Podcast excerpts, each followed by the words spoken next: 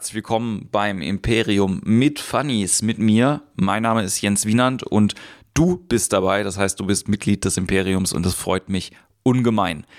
Dieses Intro ist sehr kurz und knapp, denn ich bin quasi auf dem Sprung. Die nächsten paar Tage bin ich auf der Reise zu mir selbst. Ich mache einen Achtsamkeitsretreat und das passt eigentlich ganz gut mit dieser Folge, denn ich habe mit Willi Karma geredet, der ist seines Zeichens zuständig für alles, was mit Slicker, Snickers mit Linkshändern zu tun hat. Und das war ein sehr interessantes Gespräch und es wurde am Ende sogar wirklich relativ spirituell. Und ich habe mich gefreut, dass das geklappt hat, sehr spontan. Und zu dem Gespräch sage ich gar nicht mehr besonders viel, das hörte ich sowieso gleich an. Aber ich wollte noch sagen, dass ich mich freue, wenn euch das gefällt, ähm, über Support auf Patreon, über Support bei Instagram, indem ihr die Stories teilt und äh, einfach auch mal eine liebe Nachricht. Ne? Auch das kann man zwischendrin mal machen. Genau. Ohne viel weitere Werbung oder Hinweise auf andere Sachen, denn ihr wisst den ganzen Kram ja sowieso Impro-Theater, Kleinkunstimperium etc. pp. Das könnt ihr alles googeln und da wisst ihr auch Bescheid. Geht's jetzt zur Folge mit Snickers für Linkshänder. Viel Spaß.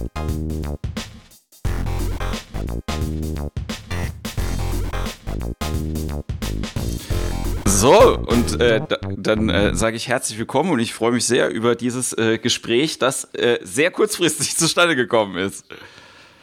Das sind die besten Sachen im Leben wie auch in Podcasts. Ja, ja. Ich spreche mit. Weil äh, sonst. Ja. sonst sagt man irgendwas zu in der Stimmung ist dann zwei Wochen später, man ist in einer völlig anderen Stimmung, hat gar keinen Bock mehr drauf und denkt dann, ja, ich habe ich, hab ich schon zugesagt. Wenn man mal sagt, ey, lass uns zwei Stunden treffen, ist die Chance hoch, dass die Stimmung noch dieselbe ist, wie jetzt. Ja, und ich war in einer guten Stimmung, als du heute Morgen das Cthulhu-Bild gepostet hast weil ich äh, mhm. auch sehr großer H.P. Lovecraft-Fan bin. Ich habe, glaube ich, sogar äh, das passende T-Shirt äh, dazu, dazu an. Perfekt. Ja, mega Perfekt. gut. Ähm, genau, ich wollte äh, dich vorstellen und zwar spreche ich mit dem Mann, der hinter Snickers für Linkshänder steht. Ja? Ähm, mhm. Und zwar Willi Kama. Ich habe dich jetzt auch nach deinem Namen fragen müssen, weil das nirgendwo richtig präsent eigentlich ist. So, und das finde ich, auch da können wir gleich nochmal drüber reden, so wie abgefahren das ist, so ein Produkt irgendwie rauszuhauen, was dann doch relativ viel Reichweite hat, aber man selber mhm. quasi gar nicht so, ähm, ja, ich sag jetzt mal, mit, äh, mit Gesicht und Namen irgendwie dann dafür steht. Ja? Das ist perfekt. Nur so geht es. Ansonsten, ansonsten werden Leute persönlich und äh, eine Marke ist immer besser als ein Mensch. Obwohl alle heutzutage Menschmarken sind. Aber egal. Ja. Da können wir auch gleich nochmal drüber reden. Also, Sneakers für Linkshänder, die Leute, die das äh, nicht kennen sollten, ja, ähm, du kannst ja mal ein bisschen erzählen, äh, was du da machst, ja, und dann kann ich ja mal sagen, wie ich es wahrgenommen habe. Gerne, ja, ist auch interessant für mich mal zu hören. Ähm, Snickers für Linkshänder ist eine Künstlerplattform auf mehreren Plattformen, Facebook, YouTube hauptsächlich, äh, natürlich auf den anderen auch, aber ähm, es ist einfach ein Output für mich als äh, viel interessierten, vielseitigen, äh, auch viel, auch sehr dynamischen Künstler. Nicht um mich Lob zu preisen, aber die Sachen verändern sich auch immer je nach Stimmung und da ist keine Agentur dahinter oder irgendeine Agenda. Es ist wirklich, wie ich mich fühle und wenn ich mich mal drei Wochen, vier Wochen nach gar nichts fühle, läuft da auch gar nichts. Und im Prinzip unter dem Namen jetzt, der völlig random war damals, den ich auch ja, einfach so irgendwie aus einer Stimmung heraus gewählt habe, weil irgendwie Nonsens, äh, mache ich das jetzt seit genau sechs Jahren.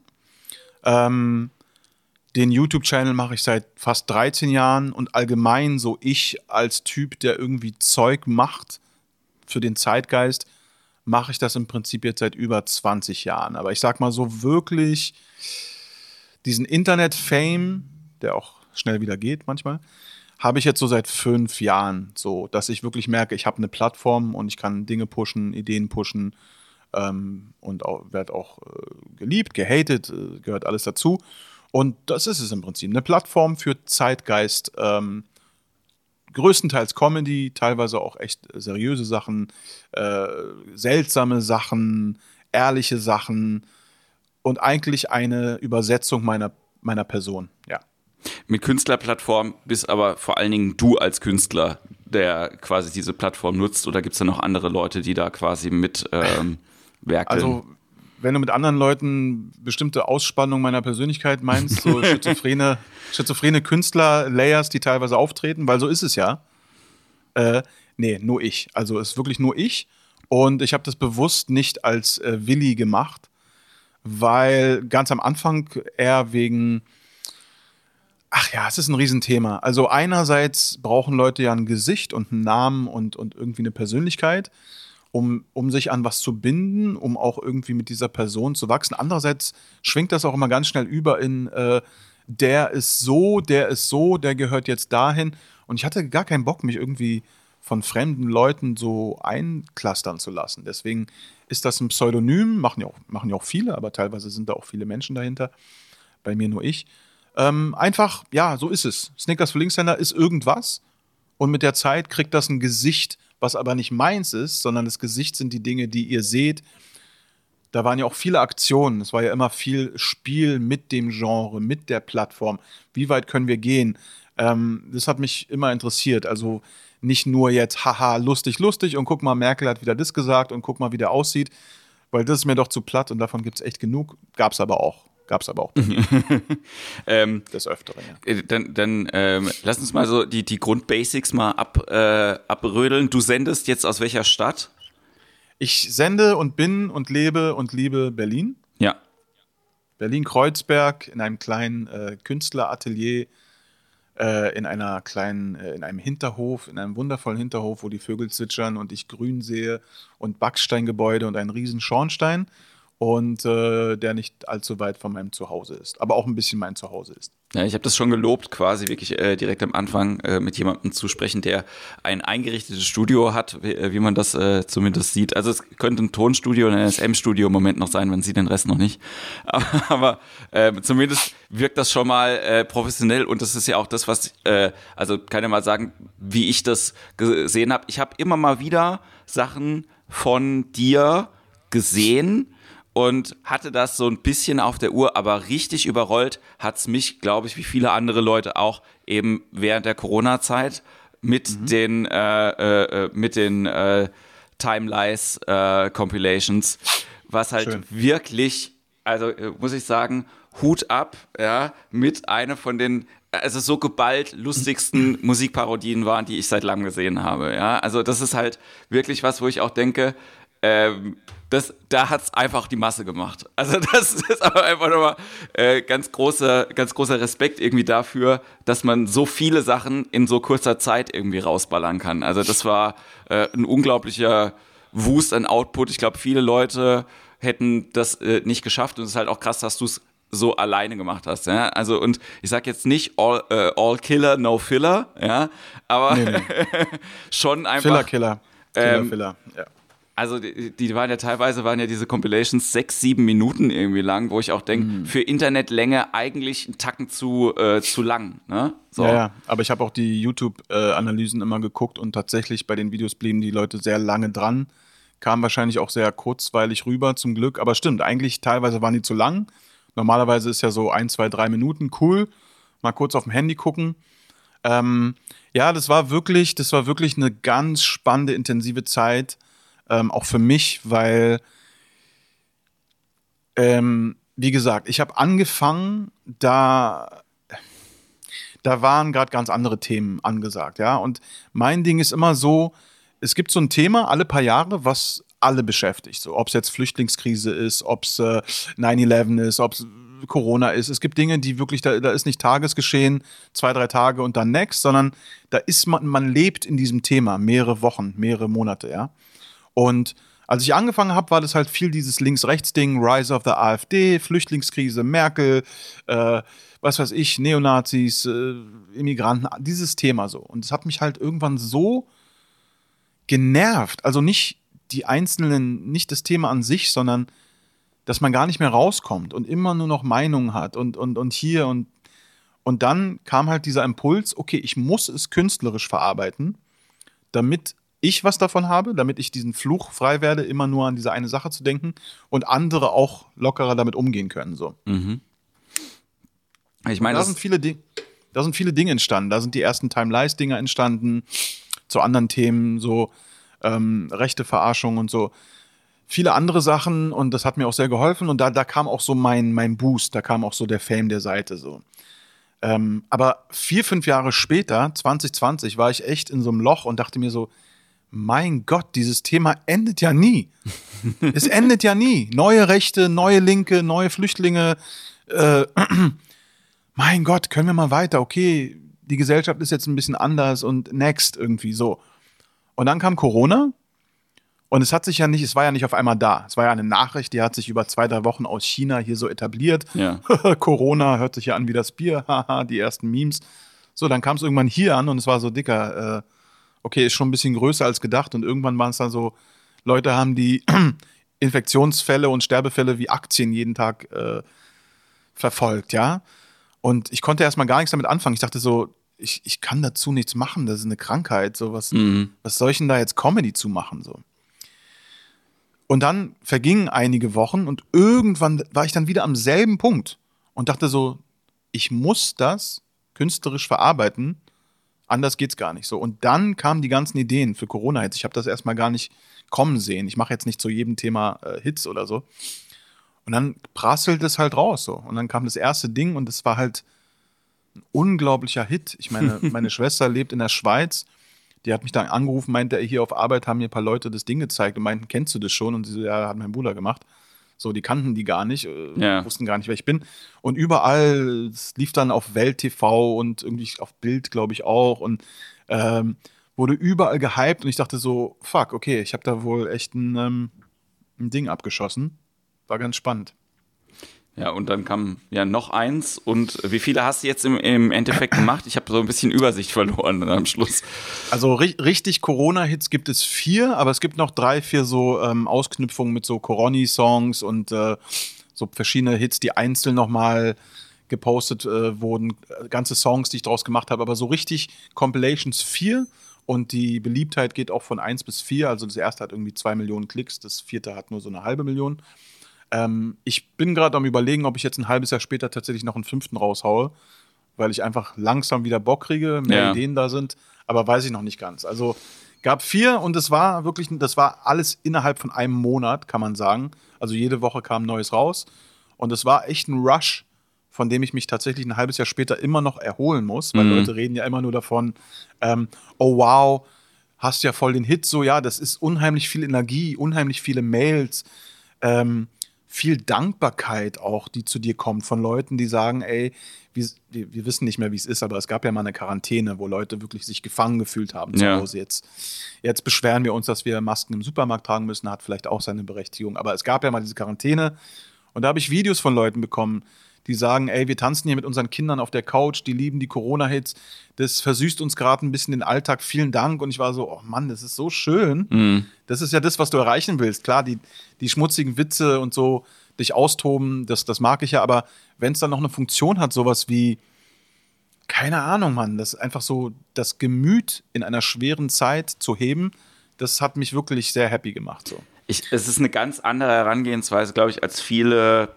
Comedians, mit denen ich so rumhänge, die natürlich sofort irgendwie in diesen Joke-Fluchtmodus gehen. Und bei mir ist es ja eben auch so, ne, dass ich, mir passiert irgendeine Scheiße und dann denke ich irgendwie so, naja, wie, was kann ich da draus irgendwie auf der Bühne halt irgendwie auch machen? Also gar nicht so dieser, äh, also ich glaube, der, die Mechanismen ähneln sich sehr, nur der, die, äh, ich glaube, der Leidensdruck und die Zeitabstände sind halt unterschiedlich. Ne? So, aber ich glaube, das hat auch damit was zu tun, dass äh, Bühne halt immer ich glaube, schneller funktionieren muss, ja, und einfach die Interaktion viel größer ist, als jetzt halt sowieso wie Internet-Comedy funktioniert. Sehr viel Vorarbeit, sehr viel Vorüberlegen, sehr viel äh, Fokussierung auf ein äh, womöglich perfektes Produkt, ja, auch wenn es rough aussieht. Ähm, Ich glaube, das, also das finde ich ganz spannend, halt irgendwie, dass es, weil es klingt auch ehrlich, ja, so bei dir ist jetzt nicht so, dass ich denke, oh, du hast dir das am Reißbrett irgendwie überlegt. Was mein, meine Idee am Anfang war, auch von den Snickers für Linkshändern, war ähm, nicht, dass es eine Plattform oder ein Produkt ist, sondern eher sowas wie, ja, das ist so eine Fernsehshow, die es aber nicht im Fernsehen gibt. Ne? Also, Also, das ist interessant. Höre ich auch oft, ja. also es ist eigentlich ein Programm mehr oder weniger ähm, ohne Host, aber man trotzdem so ein Gefühl dafür hat, wie es funktioniert. So ein bisschen wie, wie Mad TV. Ja, Ja, geil. Nee, finde ich auch gut. Ist auch tatsächlich im Prinzip das, was es ist, weil ja die Überschneidung auch, also die, die Leute, die mich verfolgen, die sehen mich auch alle auf eine andere Weise. Für die einen bin ich ein Internettyp, für die andere bin ich ein Comedian. Dann haue ich ernste Sachen. Ich habe ein paar andere Seiten, wo ich philosophische Sachen mache. Und äh, konkret mache ich auch viel fürs Fernsehen oder die letzten zehn Jahre habe ich halt äh, Serien produziert, Formate produziert, für andere Formate also zugearbeitet und und für mich ist das halt alles eins. Also für mich gibt es halt eigentlich gar nicht so, okay, wie lang, wie kurz muss etwas sein, wie qualitativ, sondern wenn etwas gut ist, wenn etwas puncht, wenn etwas dicht ist und vor allem zeitgeistig, das ist heutzutage das Wichtigste. Mhm. Drei Tage später, selbes Thema, selbe Qualität, kein Juckt's. In der richtigen Stunde, alle juckt's. So, und das musst du halt fühlen. Dann gibt es dieses too soon oder too late es ist eigentlich wie bei allem. Es ist nur Timing und dann musst du halt schnell sein, weil wenn du dann sagst, ey, ich mache jetzt einen Corona-Song, nimmst den über einen Monat auf, machst ein Video und dann ist Corona irgendwie schon nicht mehr so das Ding, dann mm. haust du raus, hast dir all die Mühe gemacht. Und das, ich meine, es geht auch nicht immer nur um Klicks. Es geht nicht immer darum, dass viele Leute das sehen. Aber wenn du halt diesen Erfolg haben willst, ähm, dann kommt es auf all diese Faktoren an, auch ein bisschen Erfahrung natürlich. Ähm. also es ist so ein Ranwuseln. Ich meine, es ist so, ich mache, ich habe tausende Videos gemacht, auch auf YouTube hochgeladen, die letzten 13, 14 Jahre, mache Kurzfilme, schreibe Bücher, nehme CDs auf. Und ich sag mal so, eins von 100 Dingern geht ab. Ja. Und der Rest ist halt so, ey, cool, ich mag den Typen, gucke ich mir auch an, aber ist okay so. Aber in dieser Corona-Zeit war es halt wirklich ein absoluter Jackpot. Und äh, es hat irgendwie so eine Frequenz getroffen und, und dann macht es halt Spaß. Dann kannst du dich ausleben dann profitierst du davon, natürlich auch finanziell. Ich habe Merch verkauft, T-Shirts, irgendwie Sachen, Musik und so. Ähm, und alle haben Spaß und es ist super. Ich wollte gerade sagen, du bist wahrscheinlich der einzige Künstler, der wirklich mal mit Schlüsselanhängern Geld verdient hat. Das war eine, das war echt eine krasse Geschichte. Also diese Schlüsselanhänger, diese Schlüsselanhänger habe ich tatsächlich wie alles, was ich tue, angeboten aus einer Laune. Wir haben dieses Wort jetzt schon öfters benutzt, die Laune, die Frequenz einfach so, ich hätte jetzt gern so einen Coroni-Schlüsselanhänger. Erstmal habe ich mich totgelacht, weil irgendjemand den, diesen Virus Coroni genannt hat, habe ich mir gemerkt, lustig. Dann habe ich den Typen gefragt, ey, ähm, wenn ich davon Schlüsselanhänger mache, ist es okay für dich? Er so, kein Ding. Ich so, okay, dann habe ich die einfach angeboten, meinte so, ey, bestellt, hatte keine Ahnung, wo ich die herkriege, wer die macht, wie teuer die mich kosten und mm. es war mhm. Corona-Krise. Die Fabriken waren auf Halt, alles hat dreimal so lange gedauert. Ich rufe überall an, deutsche Firmen, ja, kein Problem, machen wir in acht bis elf Wochen. Ich so, ich habe gesagt, es kommt in drei Wochen. Mhm. Ja, geht nicht. Also habe ich tatsächlich die China Connection gewählt und habe das in China produzieren lassen, was natürlich viel, ja, Transportkosten und so, aber die ja. waren da voll auf Zack. War auch eine Fabrik in der Nähe von Wuhan, komischerweise. Und äh, schon vorproduziert. Dann haben die diese Coronis mir geschickt und irgendwann kamen die hier an und es war super geil, weil habe ich hier einen rumliegen? Nee. Aber, ähm, und dann habe ich diese Coronis vertickt und das hat nochmal Freude gebracht. Dann haben, das war der, der Hit bei deutschen Kindern, ey. Die sind damit rumgelaufen, Schlüsselanhänger und das Ding wollte einfach nicht enden. Es war einfach, ähm, für mich ist das ja alles Kunst. Also was passiert auf der Welt, wie die Leute reagieren. Das ist ja alles Kunst und, und, und, und das inspiriert mich. Und äh, klar, wenn man noch einen Bug hier und da machen kann, ist cool. Aber es muss immer ein gutes Karma sein. Es muss immer, es darf nicht zu, zu böse sein.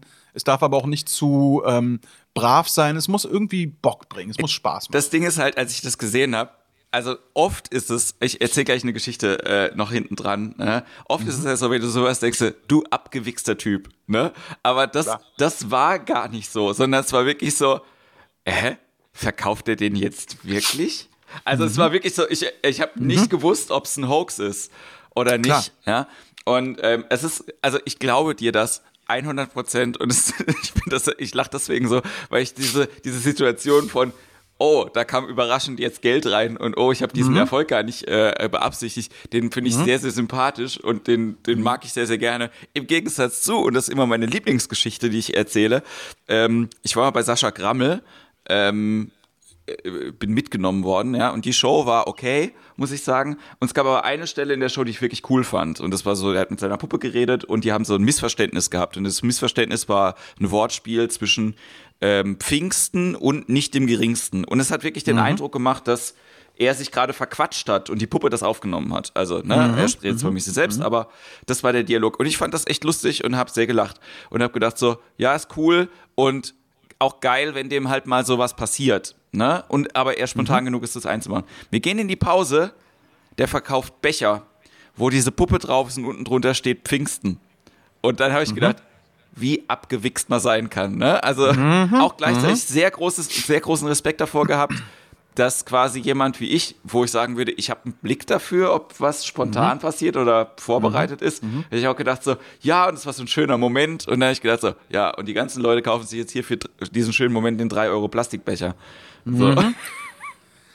Du, ähm, man muss schlau sein und ich glaube, im Prinzip checken Leute auch immer mehr Künstler in welcher Form auch immer, was du machst, was ich mache, was alle machen. Alle müssen gucken, wo sie bleiben.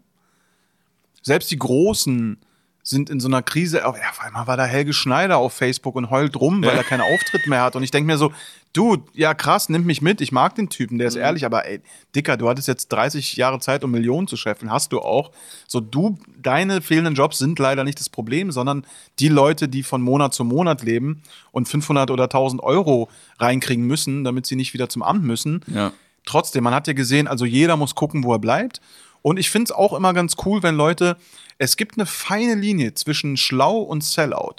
Und Sellout ist wirklich scheiße, weil Sellout sind diese YouTube-Channel, die dann sagen, hey, hol dir den Mozzi-Mozzi-Becher und jetzt deine Mama ist doof, T-Shirt und wirklich alles verkaufen und es hat halt keine Seele.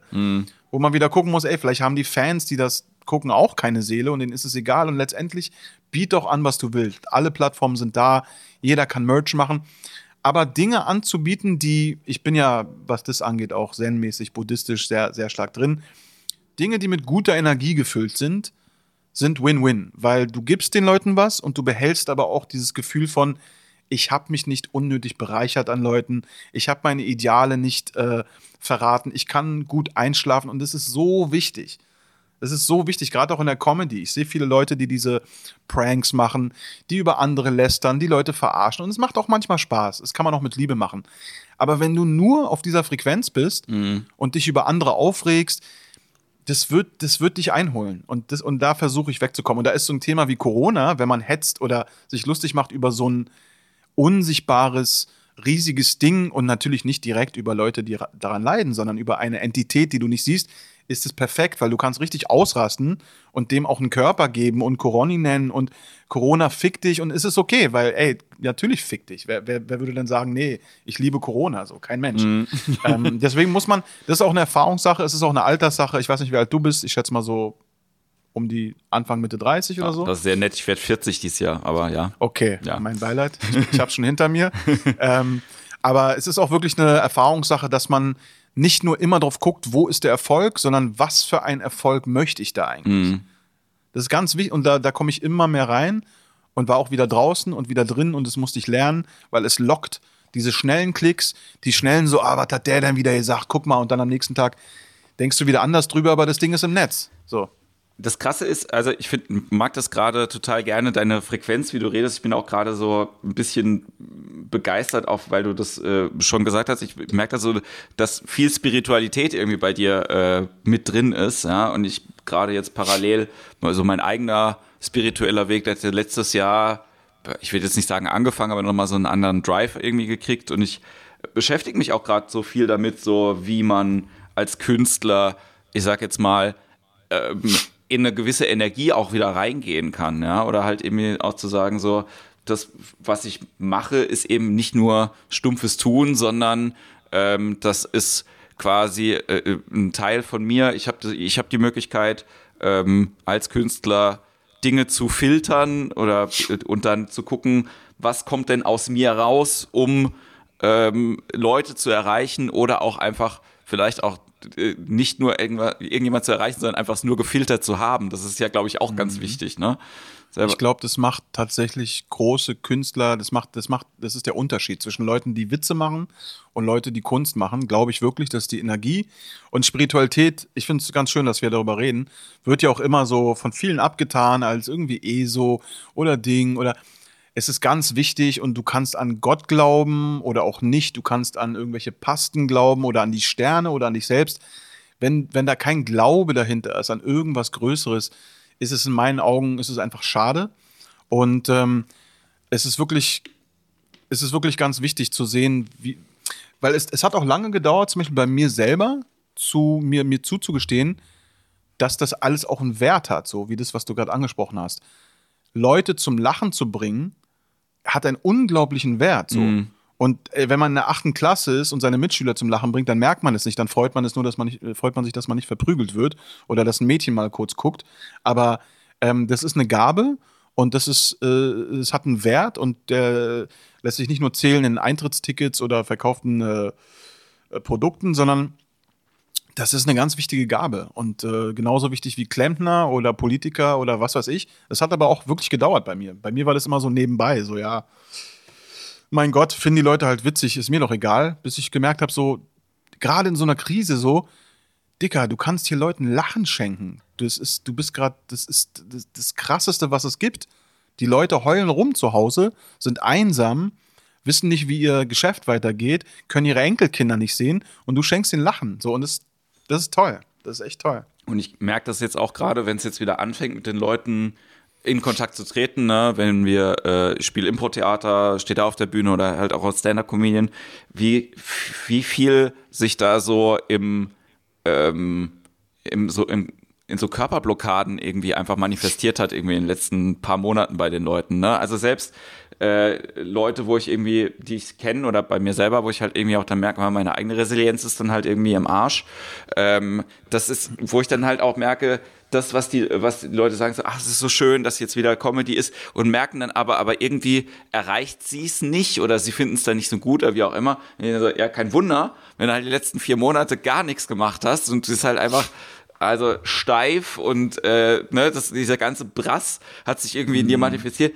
Ich, bin gerne ein Teil davon, irgendwie das zu lösen, aber es ist äh, also jetzt nicht mein Job quasi äh, vier Monate äh, Achtsamkeit bei dir halt irgendwie auszugleichen so ne? also nee, man kann so einen gar keinen Fall man kann einen Anteil daran irgendwie liefern und ich bin da auch gerade viel am überlegen so was die Wege sind um Leute um Leuten so ein bisschen Material zu geben damit sie selber halt was machen können klar also ich meine Leute zum Lachen zu bringen du hast es sehr schön gesagt weil ich das auch manchmal vergesse Ne? Also wirklich vergesse mhm. so, dass vergessen das, wir alle. Ja. Äh, dass das eigentlich was sehr sehr Cooles ist, was man machen kann. Auch gerade weil ich eben ähm, auch so einen Humor habe, der ich sag jetzt mal oft zynisch, bissig, äh, mhm. gemein und so weiter halt auch irgendwie ist. So dann äh, mhm. denkt man auch manchmal, ja, das Lachen äh, kommt halt dann, wenn der Witz halt krass ist oder äh, wie auch immer. Mhm. Und mhm. wenn ich den nicht bringe, den krassen Witz, so und der Witz mhm. ist halt nicht so äh, nicht so gut, dann kommt halt irgendwie vielleicht ein ehrlicheres Kinderlachen, aber es kommen halt nicht diese, ja Mann, geil, ego-bestätigenden Schulterklapse von anderen Comedians, die sagen, ja. also der AIDS-Joke mit den Krebskindern, super. Ja, so. ja, ja.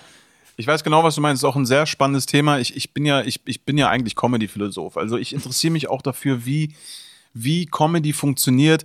Gerade in Deutschland ist es ein spannendes Thema, weil wir natürlich im Gegensatz zu anderen Ländern doch von der Mentalität her limitierter sind in den Themen. Es gibt Dinge, es gibt auch verschiedene Lachen, Lacharten über verschiedene Jokes, wo ich mir denke, krass, also Lachen ist eigentlich was ganz Natürliches, das kannst du gar nicht stoppen. Es ist so wie ein Impuls. Aber dann kommt zum Beispiel dieses Ho-Ho-Lachen, ja, so mhm. Ho-Ho-Ho. Da ist das Lachen schon eine Aussage darüber, wie ich zu dem Thema stehe. Also ja, ja ich lache, aber eigentlich sollst du hören, dass ich das nicht ganz okay finde, weil es ist schon hart an der Grenze. Das ist, das ist für mich eine typisch deutsche Sache, so diese Wertung noch im, mm. im emotionalen Reagieren. Gibt es sicherlich auch in, in, in, anderen Kulturen, aber ähm, man muss, also ich beobachte schon, dass die, die Anzahl oder die, der, die, der Prozentsatz von Leuten, die wirklich auf diesen krassen, banalen, ich sag mal so College-Humor stehen, doch sehr klein hier ist. Also viele Leute wollen eher so dieses etwas leicht freche, so ein bisschen lustiger, aber mit Themen, die man kennt. Nicht zu sehr an die Substanz, nicht zu sehr an die Grenzen und dann sind alle okay damit. Aber so, wenn, wenn du richtig, wenn du richtig Gas gibst, verlierst du halt viele Leute. Mhm. Ist halt so. Da muss man sich die Leute suchen, die das gut finden und die, die sind dann doppelt und dreifach dankbar, dass jemand das bringt. Das ist nämlich der Punkt. Das ist die, die Belohnung sozusagen. Ja, wir haben zum Beispiel eine Show, die spielen wir auch heute Abend wieder. Äh, ist, auch, ist eigentlich witzig, dass so eine Schnapsidee sich so verselbstständigt hat, dass es äh, erfolgreich geworden ist, so vielleicht ein bisschen, äh, bisschen ähnlich wie bei dir.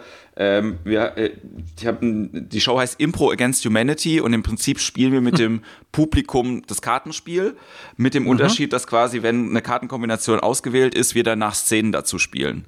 Und mhm. am Anfang haben wir einfach das normale Kartenspiel genommen, aber inzwischen schreiben wir die Karten auch selber. So einfach, um nice. auch tagesaktuell zu sein und so weiter und so fort. Und da war, wir haben die vor einem Monat gespielt und ich glaube, das krasseste Kompliment gehört, glaube ich, seitdem ich irgendwie auf der Bühne stehe, wo eine irgendwie gekommen ist. Also ich habe das so empfunden, ich jetzt, äh, habe vielleicht auch schon andere Sachen gehört, die irgendwie wertvoller waren, aber die hat gemeint so, ey, das ist halt einfach die beste Comedy-Show, die ich je gesehen habe. Ich war das letzte Mal irgendwie bei äh, in Nisa Amani, ich habe Luke Mockridge in der SAP-Arena gesehen, das fand ich bei weitem nicht so lustig wie das, was ihr heute Abend gemacht habt. Und das fand ich dann so, ich habe auch gedacht so, das ist es ist einfach schön, auch sowas mal zu hören. Ja, so, also. Ja, Natürlich. Ich kann mir auch vorstellen, warum die Person das gesagt hat. Man will ja letztendlich nicht dieses hochpolierte, tausendmal wiederholte, äh, etablierte Ding, was keine Ecken und Kanten hat, sondern man will ja auch was Authentisches. Ich meine, gerade im Impro-Bereich, da kommt halt was kommt. Ja, ja. Und äh, du kannst nur so und so viel noch aufhalten oder limitieren oder lenken. Aber dieses Live-Erlebnis, das respektiere ich auch krass. Ich, ich bin jetzt nicht so der Live-Künstler, ich mache das ab und zu äh, so ein bisschen Stand-up oder Lesungen oder Shows, aber sehr selten. Und wenn man das wirklich oft macht, also krassen Respekt, weil da gibt es keine Fakeness mehr. Da sind die Leute dann entertained oder nicht. Du musst den Raum bespielen. Du hast jetzt nicht äh, tausende anonyme Internetnutzer, der eine liked, der andere disliked, sondern das ist der Raum mhm. und jeder im Raum spürt auch, ob es gut ist oder nicht. Und du bist vielleicht auch nicht in deiner Topform. Die Leute sind vielleicht durch irgendein Ereignis abgelenkt. Also du musst da mehr MCen, du musst mehr Kontrolle ähm, über dein Ding haben, sonst sonst, sonst war es das sozusagen. Und das ist ganz spannend, eben, weil du es auch sagst, so, das ist so ein Kernthema, wo ich gerade im Moment viel drüber nachdenke. Und ich glaube, gerade Kontrolle äh, darüber zu haben, was ich selber tue oder eben, also ich finde das auch so krass bei so Internetgeschichten wie bei dir, ab dem Moment, wo ich Enter gedrückt habe und es hochlade, die Kontrolle komplett abzugeben, außer es danach irgendwann wieder löschen zu können. Aber selbst das heißt ja eventuell nicht mehr, es kontrollieren zu können. Weißt du, was ich meine? Ja, ich weiß total, was du meinst. Ja, du gibst die Kontrolle ab, weil du es der Öffentlichkeit gibst. Gleichzeitig hast du vorher die komplette Kontrolle, um das Ding zu schneiden, äh, Redundantes wegzumachen, Musik, Stimme, Setting zu verändern. Also das heißt, du hast die komplette Kontrolle mhm. und wenn du es hochlädst, verlierst du nur die Kontrolle darüber, was du sagst oder was du nicht sagst. Im Gegensatz zum Live-Ding wo ich jetzt zum Beispiel selber auch mich reinbewege in dieses ganze Livestreaming, wo ich merke, gerade weil ich nicht die komplette Kontrolle habe, weil mich die Leute eher sehen, wie ich bin und ich Fehler mache und zwischendurch blöde Jokes, wird dadurch eine geile Energie freigesetzt, die bei komplett kontrollierten Dingen nicht freigesetzt wird. Nämlich, ich muss jetzt funktionieren. Hm. Ich kann nicht eine halbe Stunde Kaffee trinken und sagen, hm, ey, Joke 3 lasse ich weg, der wird dann, äh, der wird dann die, diese Leute äh, irgendwie triggern oder Joke 4 nehme ich rein, der wird die Jungen irgendwie noch dazu bringen. Nee, es ist einfach, wie es ist und es hat eine unglaub unglaubliche Magie und ich glaube, so ein Kompromiss zwischen, ich weiß genau, was ich mache, ich kann mich auf Dinge zurück verlassen und auf mein Talent, aber ich weiß eigentlich nicht, was kommt, ist geil. Also ist echt geil. Ist das Beste eigentlich. Was mich schon interessiert ist auch, du, wenn du das schon so lange machst, wie das bei dir angefangen hat. Also ich meine jetzt nicht irgendwie das mit äh, in der Schule der Klassenclown zu sein, sondern wann waren so die Sachen, wo du gesagt hast, okay, ähm, ich zeige das Leuten außerhalb meines äh, eigenen Umfelds. Ja, das ist wirklich, das, da muss ich selber mal nachdenken.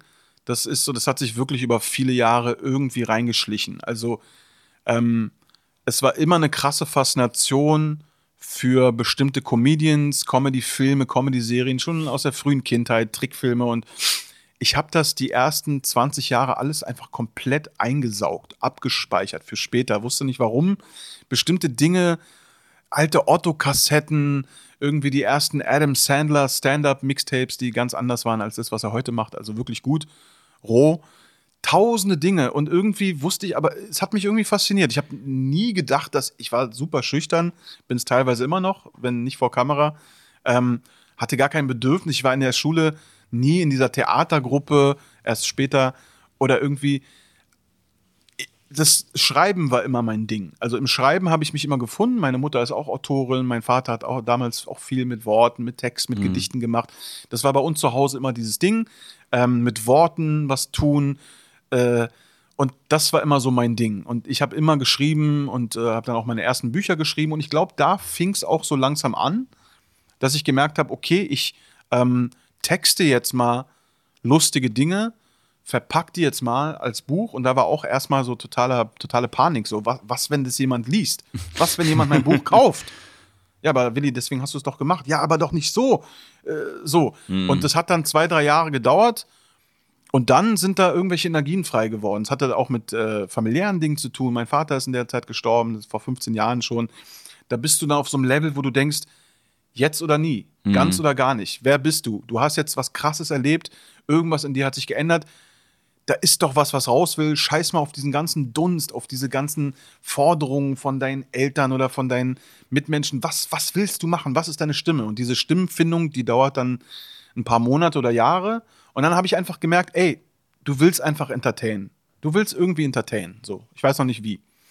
Und dann habe ich die ersten Clips zu diesem Buch gemacht. Ich habe einige dieser Kurzgeschichten verfilmt. So als, da, da startete auch gerade YouTube, das heißt, es hat perfekt gepasst. Ja. Und habe so die ersten Clips hochgeladen. Das haben dann meistens meine Freunde geguckt oder irgendwie eine kleine Mini-Community.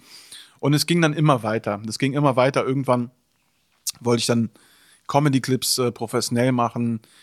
Bin dann irgendwie bei Pro7 reingekommen in so ein Internet-Comedy-Ding mit Caroline Kebikus, wo dann verschiedene Autoren da so Clips produziert haben. Da habe ich zum ersten Mal professionell Clips produziert und das ist auch schon über zehn Jahre her. Und es ging immer weiter so. Und eigentlich weiß ich bis heute nicht genau, was ich da tue oder warum ich es tue. Ich weiß nur, es fühlt sich ein bisschen besser an als andere Sachen. Ja, okay. Alles. Ja. Also, also deswegen weiß ich nicht genau. Ich schätze mal so vor 15 Jahren war irgendwann der Punkt, wo ich gesagt habe, okay, ich bin jetzt kein Webdesigner mehr oder Autor oder Medienmensch oder sowas. Ich, ich will jetzt wirklich Comedy machen so. Ähm, Aber das, also das hast du gelernt, Webdesign oder ähm, Also, ja, nicht wirklich. Ich habe äh, ich, ich, ich, ich hab mich immer für alles interessiert, was irgendwie visuell ist, äh, äh, Grafikdesign, Webdesign, Filmschnitt und so. Und irgendwie gab es dann diesen Job und, und dann habe ich dann halt Webdesign gemacht. So, ich weiß es nicht. Ich- Also, ich glaube, ich wollte damals auch schon was herstellen, Geschichten erzählen und, und habe dann so, wie viele, bin ich dann in, diesen, in dieses Ding gegangen, wo ich das mache für irgendwelche Produkte oder Parteien oder und habe dann gemerkt, nee, das, das, das ist scheiße. Das ist wie wenn du in einer Werbeagentur arbeitest, ein witziger, kreativer Mensch bist, aber letztendlich am Ende des Tages machst du trotzdem Werbung für Persil oder BMW. So, es ist nicht das Wahre.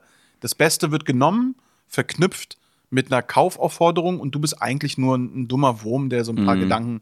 Das ist keine Kunst. Das ist keine Kunst. Das ist auch nicht wirklich, äh, das ist auch nicht wirklich gut karmisch aufgeladen. Und ähm, ja, also irgendwie, irgendwie hat sich das wirklich irgendwie zusammengefügt. So. Und mit Snickers für Linkshänder ist das dann explodiert. Da kam ich gerade nach einer, da war ich schon jahrelang auch im, auch eine Zeichentrickserie für ZDF Neo produziert. Die wurde komplett äh, gekürzt, zensiert. Wir gingen dann auch nicht weiter. Ich war so frustriert von diesem System und dachte so, okay, mach jetzt dein eigenes Ding. Scheiß auf alles. Keine Filter, keine Kompromisse, keine, kein guter Geschmack. Einfach roh, so wie du es kannst. Wer es nicht mag, scheiß drauf. Wer es mag, cool. So. Ja. Und so hat es angefangen. Also da war wirklich so die Geburtsstunde von diesem keine Kompromisse mehr. Ich glaube, das ist auch ähm, krass, wenn man ähm, relativ schnell irgendwann in diesem, mit diesem Mediensystem zu tun hat.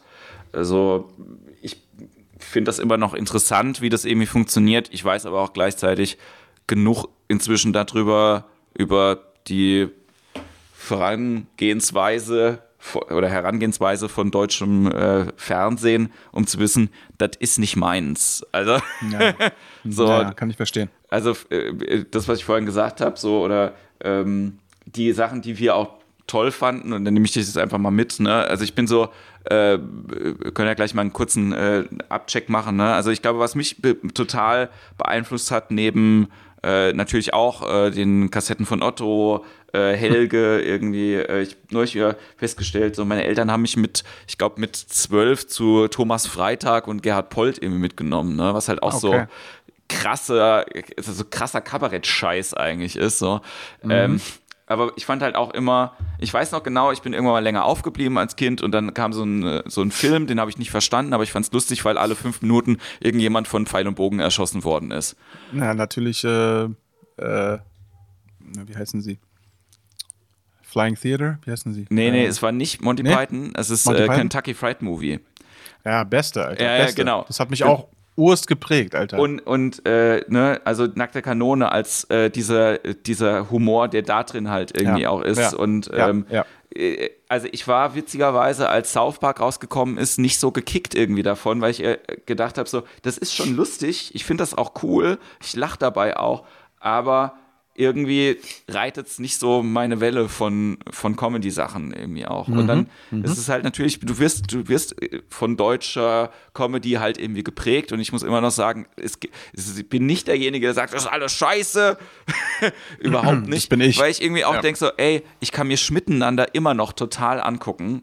So, ich finde das immer noch sehr bewundernswert, was die damals gemacht haben im Rahmen der, der Grenzen, die es da gab. Ist das Ja. für mich mit einer von den anarchistischen Shows gewesen, die es jemals gegeben hat. So. Ich glaube, ich, ich glaub, es bringt auf kurz über lang auch nichts, äh, deutsche Comedy zu bashen. Wir sind uns da einig, es passiert nicht so viel wahnsinnig Innovatives und, und Groundbreakinges, aber ab und zu gibt es Leute, die das durchaus machen. Und es hat, es hat mit so vielen Faktoren zu tun. Ähm, die Comedy-Kultur in Deutschland ist eine ganz andere als in Amerika. Die Rezipienten, die Gesellschaft ist anders, die Themen sind anders. Ähm, es gibt talentierte Leute und hier und da poppt auch mal was auf, aber so im großen Ganzen war natürlich, glaube ich, diese Ami-Comedy der 70er, 80er, 90er, teilweise auch später einfach, wie soll ich sagen, die hat, die hat das Maß angegeben von dem, was geht, so, weil da alles frei war, der Flow war frei, das Talent war da, das Geld war da und die haben dann, sind dann um die Welt gegangen. Ich meine, sowas wie Kentucky Fried Movie, das ging halt rum als, als 30-fach kopierte VHS-Kassette damals. Jeder kannte es, keiner wusste, was das eigentlich, lief das im Fernsehen, lief das im Kino, was ist das für ein Name, warum ist es denn so geil, diese 30-minütige Bruce Lee-Sequenz und diese ganzen äh, Fühlkino und die, die, die duschenden Mädchen und keine Ahnung.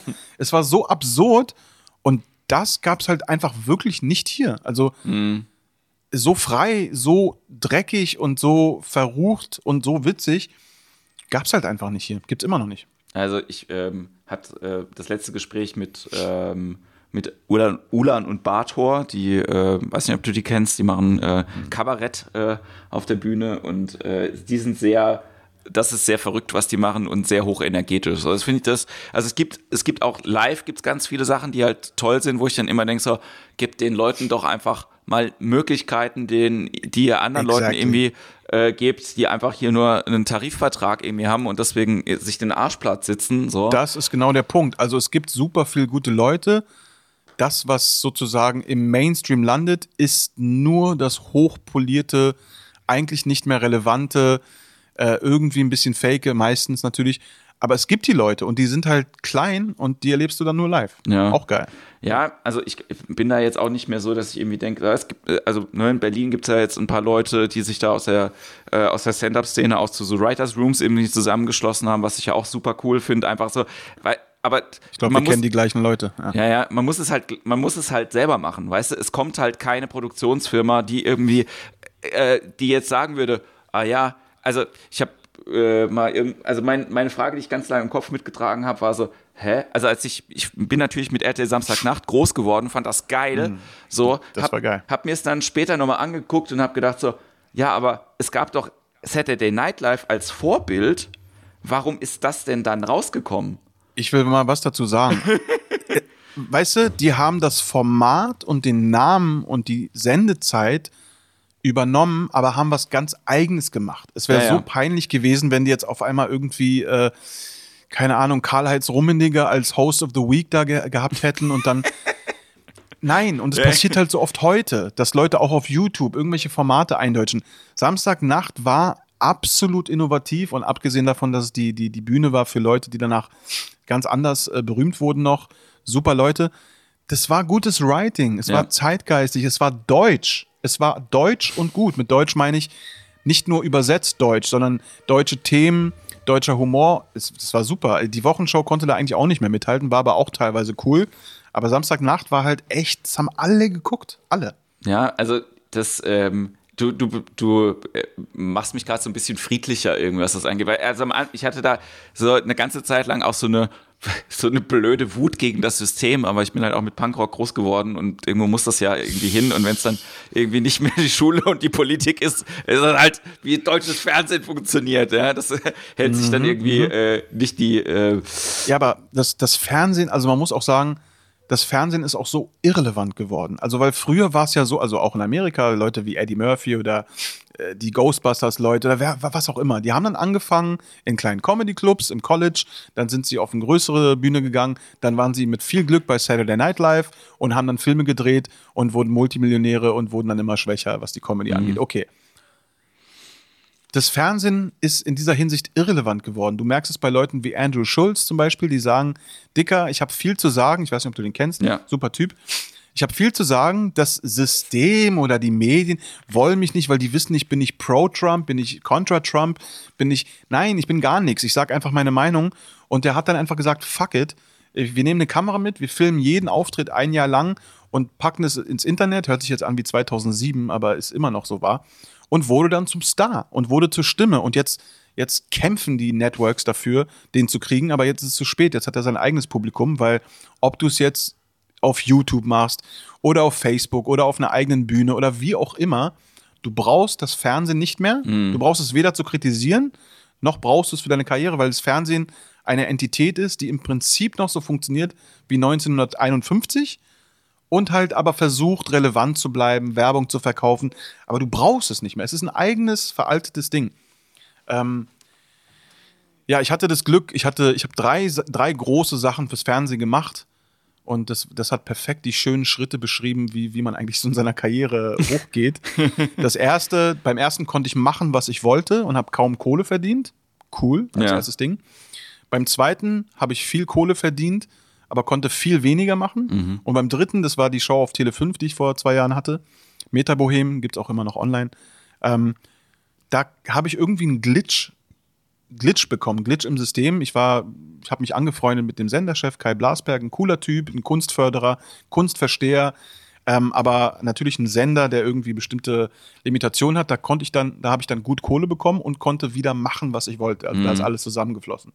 Und da habe ich mich komplett da konnte ich, da habe ich einfach komplett losgelassen und einfach das Geilste gemacht, was ich bis dahin gemacht habe. Aber auch da, es ging nicht weiter. Der Sender wurde jetzt wieder mehrfach verkauft. Der Typ ist auch weg vom Sender. Es ist einfach nur noch jetzt nur noch ein Fernsehsender. So. Ja. Ähm, war cool, aber auch da habe ich gemerkt, so, ja, nur weil ich im Fernsehen laufe, bedeutet das jetzt nicht viel für mich und meine Kunst und meinen Humor. Es ist halt einfach nur noch ein Output, ein Vehikel. Mhm ja, Kohle gibt es natürlich auch, aber was bringt es dir, wenn du, wenn du dich entfrennen musst von dem, was du bist, so? Und deswegen ähm, ist Fernsehen halt, wird Fernsehen wirklich immer irrelevanter, meiner Meinung nach. Ich glaube auch, dass ähm, eben, was du gerade gesagt hast, ne, wenn man dann das eigene Publikum auch hat und die Leute dann so mitziehen und mitlaufen, das ist so das, wo ich manchmal ja so ein bisschen, das ist ja nicht nur deutsche Kultur, aber äh, ne, die Bandbreite von dem, was bei uns an äh, Prominenten dann halt irgendwie auch rumläuft, ja, äh, wo ich dann ja, halt irgendwie gesagt, auch dann ja. denke, so, Alter, gib doch Leuten mit ein bisschen Talent einfach hier diese Aufmerksamkeit für, ja. äh, für die 15 Minuten, wo jetzt irgendwie äh, die besoffenen Promis irgendwie im Sommerhaus der Stars irgendwie gefilmt werden. Mhm. Ich will das gar mhm. nicht ab. Also mir macht es auch Spaß, den Trash zu gucken. Aber mhm. die Leute, die da drin sind und die quasi dann die Follower haben und die Aufmerksamkeit kriegen und so weiter und so fort, mhm. das nimmt ja äh, quasi die, die Währung ja, von Aufmerksamkeit weg. Und das ist mhm. ja das, was so ärgerlich einfach ist, ja. Also es geht ja gar nicht darum, irgendwie diese äh, oder mein Kulturpessimismus ist nicht der, dass es diese Trash-Formate gibt, sondern das ist der, dass es quasi der ähm, auch den Platz wegnimmt für Sachen, die noch geiler sein könnten. Aber tut's eben nicht. Es nimmt nicht den Platz weg. Es bespielt eine bestimmte Schicht oder ich will nicht Schicht sagen, eine Gruppe von Menschen, den Mainstream, der eben nicht Punkrock, der nicht, wie wird er ausgesprochen? Chtulju? Chtulju? ähm, der nicht South Park und der nicht Kentucky Fried Movie will, mag, kennt, sondern Mario Barth, ähm, FC Bayern und die Lindenstraße. Lass es noch ein bisschen frecher sein. So, es ist einfach ein Output für diese Leute und ich denke, das muss man auch so sehen. Nach Motto nicht. Es ist so, als würdest du auf ein, äh, auf eine, äh, auf ein Treffen von, von äh, das ist jetzt ein blödes Beispiel, ein, ein Winzer-Treffen gehen und die stellen ihre neuesten Weine und du bist so dicker. Was ist denn mit Champagner? Ist doch richtig geil. Und alle so, ja, aber wir machen gerade Wein. Ja, aber Mann, ihr nehmt die Bühne für Champagner. So. Naja. Es ist einfach, ähm, you can't have it all und man muss sich, glaube ich, eher. Ich, glaub mir, ich kenne den Frust, ich bin da jahrelang durchgegangen. ich habe es für mich jetzt einfach abgestempelt als, ey, du kannst den Mainstream nicht verbinden mit urigen, nischigen, ehrlichen, gewagten Sachen.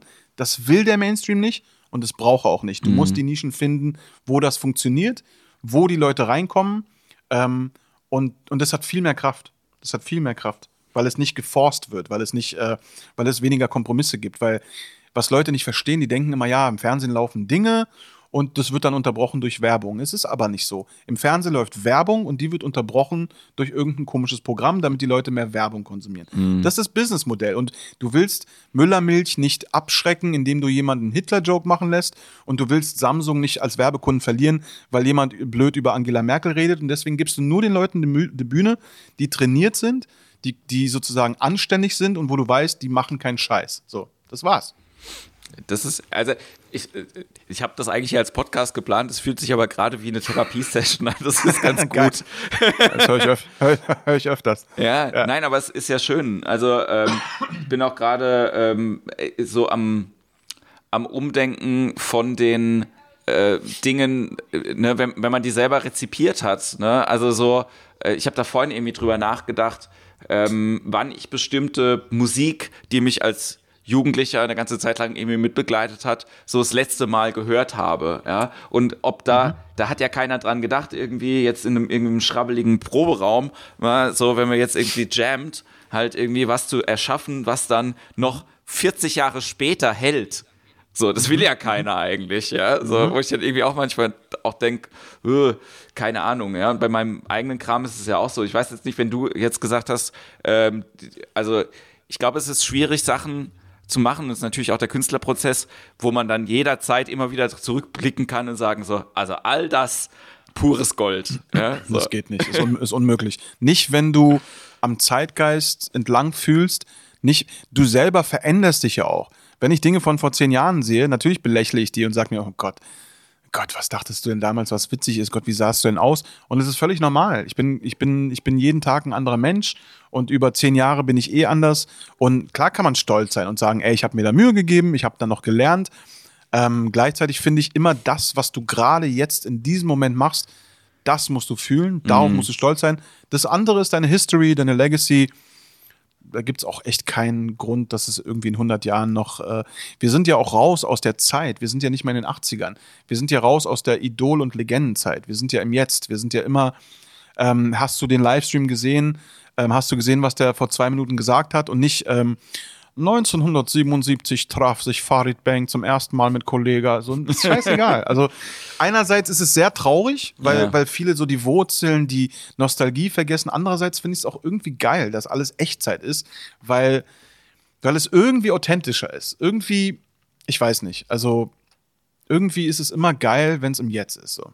ich bin da, ich bin da bei dir. Ne? Und das ist im Jetzt-Sein ist, glaube ich, eine große Challenge, aber auch eben, gerade wenn man halt dann auch versucht, ähm, boah, das eine Diskrepanz ist für mich im Moment zwischen Sachen im Internet sehen, ähm, die dann zu fühlen oder Sachen selber im Internet zu machen. Das ist halt einfach nicht mein, mein oder das Medium, wo ich mich authentisch fühle, sage ich jetzt mal. Okay, ne? weil du, weil du, weil du sozusagen das nicht mehr kontrollieren kannst, weil es einfach draußen ist und äh, Ja, das, das zum Oder? einen und zum anderen ist es so dieses ähm, Rückbestätigung bekommen dafür. Also ich glaube, ich habe einfach, äh, wenn ich mal Bestätigung bekommen würde, die sich so allumfassend irgendwie anfühlt, dann wäre das vielleicht irgendwie anders. Aber es ist halt so, äh, es läuft halt seit zehn Jahren auf einer niedrigen Flamme, da kommt halt wenig zurück und dadurch ist es halt egal. äh, Verstehe ich so. total, verstehe ich total. Es war bei mir ganz lange auch so, ist komischerweise, obwohl ich jetzt größer bin als vor zehn Jahren, teilweise immer noch so. Es gibt Dinge, wo ich mir krass viel Mühe mache, mal ein bisschen was in eine andere Richtung, mal, und dann merke ich so, wie so ein, wie so eine Tumbleweed, was in Westernfilmen so durch. Ja, irgendwie so, ach nö, oder irgendwie so, wann gibt's wieder Time Lies oder, und du denkst dir so, Mann, was ist denn mit euch los? Seht ihr nicht, wie krass das ist? Aber letztendlich ist es so. Du bietest was an, du findest was selber geil und es ist, das musste ich auch lernen. Das ist für mich auch eine ganz wichtige Weisheit. Das, wofür du geschätzt, geliebt und gefeiert wirst, wenn überhaupt, ist meistens nicht das, was du selber gut findest oder wo du selber denkst, du bist gut. Also Stell dir einen Typen vor, ich bin jetzt wieder bei der Messe, ein Typ hält einen langweiligen Vortrag über bioskopische äh, Endoskopie im Zeitalter mh, der zunehmenden äh, mikroskopischen Geräte in, keine Ahnung, vor so Fachleuten und labert und labert und es ist super langweilig, dann passiert irgendwas, er macht einen kleinen Witz und alle lachen. Ja. Das war spontan. Aber das ist sein eigentliches Talent. Der hat reagiert und einen Witz gemacht. Und ähm, wir können nicht kontrollieren, was die Leute gut finden. Wir können nur anbieten. Wir können so lange anbieten, bis wir eine Frequenz finden und merken, aha, jetzt habe ich dich. Und dann kannst du wieder entscheiden, ey, bespiele ich diese Frequenz oder nicht, weil ich habe keinen Bock, dass Leute mich dafür feiern. So, Ja. das ist deine Entscheidung. Das habe ich ganz oft gemerkt und dieses Time Lies Ding zum Beispiel ist hyperproportional abgegangen zu dem, was ich sonst gemacht habe. Ich habe da auch ja, zehn Jahre lang irgendwie so meine kleinen Vlogs gemacht und Filme, drei Kommentare, ach hallo Mutti, schön, dass du auch da bist. Und aber scheißegal, weil ich hatte so einen Spaß. Ich habe ganze Shows gemacht. Ich habe so eine Underground Late Night Trash Show gemacht 2010, die hieß Berlin Fucking City. Da hatte ich Musiker zu Gast, Schauspieler. Wir hatten ein fettes Studio, 15 Leute, die mitgemacht haben, drei Kameras. Und zwar alles, damals gab es es noch nicht. Ähm, da waren krasse Leute zu Gast. Sido, Curtis Blow, keine Ahnung. Es haben so ein paar hundert Leute geguckt und dann wurde es vergessen. So. Aber es war eine Schule. So. Und ähm, warum schweife ich so ab? Ähm, genau, weil man will ja auch Bestätigung. Man will ja auch, dass Leute einen feiern und gut finden und es treibt einen ja auch wieder an, mehr zu tun. So. Und ich glaube, das kommt in dem Moment, wo man wirklich darauf guckt, was kann ich richtig gut und was mögen die Leute. Diese zwei Kreise. So. Ähm, wenn man noch das Ikigai dazu nimmt, ich weiß nicht, ob du das kennst, das ist ein super Modell, dann kann man auch noch gucken, ey, was ist gut aufgeladen ähm, und was nutzt der Welt auch was, aber das ist dann schon eine sehr, sehr hohe Ebene. Wie, wie heißt Ähm, das? Das, äh, Ikigai, das ist so ein äh, japanisches. ah, ja, ja, ja, ich habe äh, sogar ein Buch ja, darüber hier. Ja, ja. Das ist äh, wir wirklich sehr schön, das hat mir auch sehr geholfen, weil wir, wir wir sind ja jetzt nicht diese Leute, die ins Büro gehen, da ist ein Stapel Papiere und wir wissen, egal was ist, am Ende des Tages ist der abgearbeitet, dann gehe ich nach Hause, schmeiß meinen Webergrill an, schlaf dann ein und morgen alles von vorne. Nee, wir, wir müssen uns ja ständig neu erfinden. Wir müssen ja immer mit neuen Crowds, mit neuen Themen unsere Stimme trainieren, keine Ahnung, also es ist völlig offen. Ich glaube, das, was die Corona-Krise gerade bei ganz vielen ausgelöst hat, äh, Künstler und wo dann selbst, und äh, der, äh, quasi kommen wir wieder zum Anfang zurück, wo selbst ein Helge Schneider ähm, dann irgendwann äh, beleidigt wird und äh, beleidigt ist und sowas. Ich glaube, es hat gar nichts mit dem Geld und, äh, und der, der Sache zu tun, sondern einfach, dass man immer wieder auf diese Kernfrage zurückgestoßen wird, wer bin ich denn, wenn ich nichts tue? Ja. Und das ist Ja. das, was einfach äh, eine ganz schwierige Frage ist, die Ja. einen ähm, sehr hart ficken kann. Ja, so. Ja, ja, auf jeden Fall, ganz wichtige Frage. Und ähm, Wer, wer, wer bin, was ist mein Wert, wenn ich nicht das tue, woraus ich meinen Wert ziehe? ja, genau. So, was ist dann da? Weil, weil äh, das ist wirklich, also, es ist hart. Es ist wirklich hart, weil ähm, ich kenne das, wenn ich im absoluten Flow bin und einfach nur mache und poste und Ding und ich bin voll in meinem Element, vergesse Zeit und Raum, ey, ich bin. Ich bin einfach nur, ich bin glücklich, ich bin dankbar. So, lass mich drei Wochen lang depressiv sein, was durchaus vorkommt, vor allem im Winter. Lass mich zweifeln an meinen Fähigkeiten oder ich kriege ein paar Hater-Kommentare von siebenjährigen Feministinnen, die sagen, nee, du hast das falsche Adverb benutzt oder keine Ahnung. Dann denke ich mir so, Dicker, Alter, ich, keine Ahnung, die Welt ist zu viel und die Leute labern und was soll ich denn jetzt hier noch machen? Was soll ich denn jetzt hier noch verarbeiten? Das ist der Prozess, Alter. Da musst du irgendwas finden, was dir einfach Frieden gibt, wo du mal nicht funktionierst. Wo du mal nicht die Leute unterhältst, wo du mal nicht, nicht der lustige Bengel bist, sondern der, der du eigentlich bist, nämlich ein, ein, ein kleines Kind im Körper vom erwachsenen Mann, das auch einfach nur Liebe will, Bestätigung, Wärme und ab und zu mal irgendwie einen schönen Drink oder so.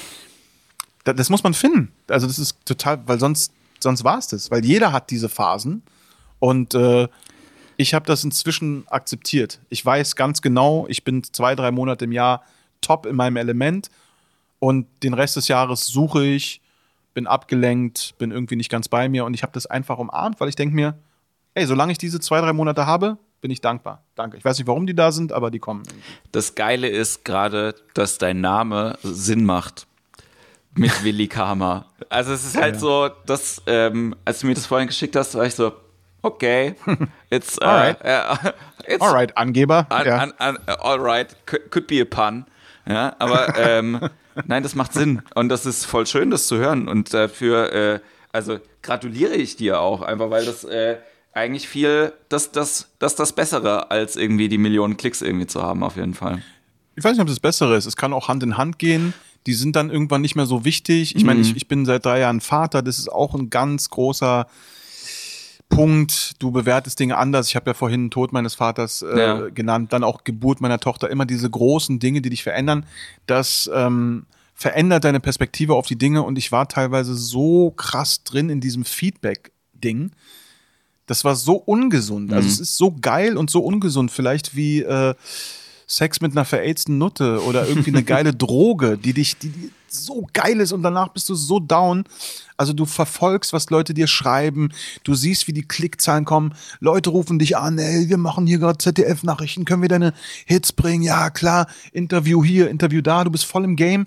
Aber gleichzeitig ist es too much und du merkst so, ey, ich äh, kommuniziere hier mit meinen vier, fünf Leuten am Tag, hol mir einen Kaffee um die Ecke, chill und auf einmal diese Aufmerksamkeit kann einen auch echt vergiften. Und mhm. du musst, du musst sowas echt mal erleben, in welcher Form auch immer. Ob es mit äh, Frauen ist, Männern, ob es mit Job ist, mit YouTube, diesen Push und um zu merken, es ist auch nicht nur geil. Ja, es ist kein Klischee. Es ist nicht nur geil. Und warum? Also jetzt wird es ein bisschen krass. Leute, Legenden, die wir kennen, so wie Kurt Cobain oder so, die haben alles. Die ganze Welt feiert die. Jede Note, die du schreibst, wird instant zur Legende. Warum nehmen sich solche Leute das Leben? Weil da irgendwas anderes auch ist, mhm. was nicht erfüllt wird. Also, ja.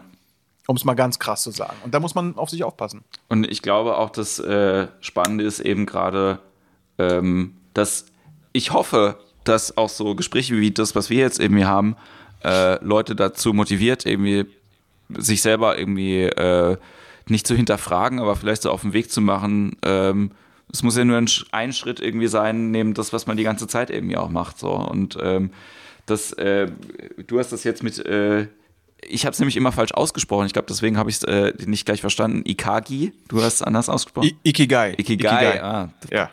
Ähm, Weil du es falsch ausgesprochen hast, konntest du es nicht 100% anwenden. Wahrscheinlich, ne? So, die ja. Reprogrammierung des Kopfes hat nicht stattgefunden. Ja. So, wenn du zu Yin Yang Yong Yong sagst zum Beispiel, dann wirkt es nicht.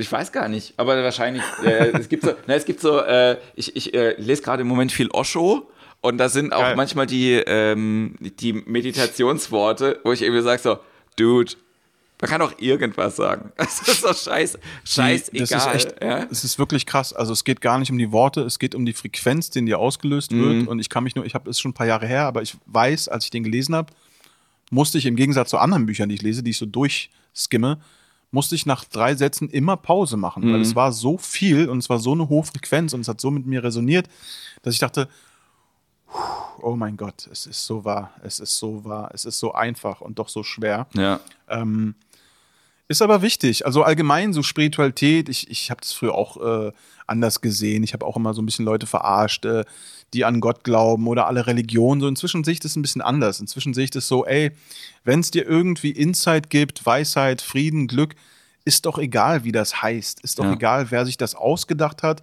Oder es ist schade, dass Leute sich deswegen bekriegen. Die bekriegen aber nicht die richtige Frequenz. Die bekriegen mhm. Namen und Orte und, äh, und Dinge.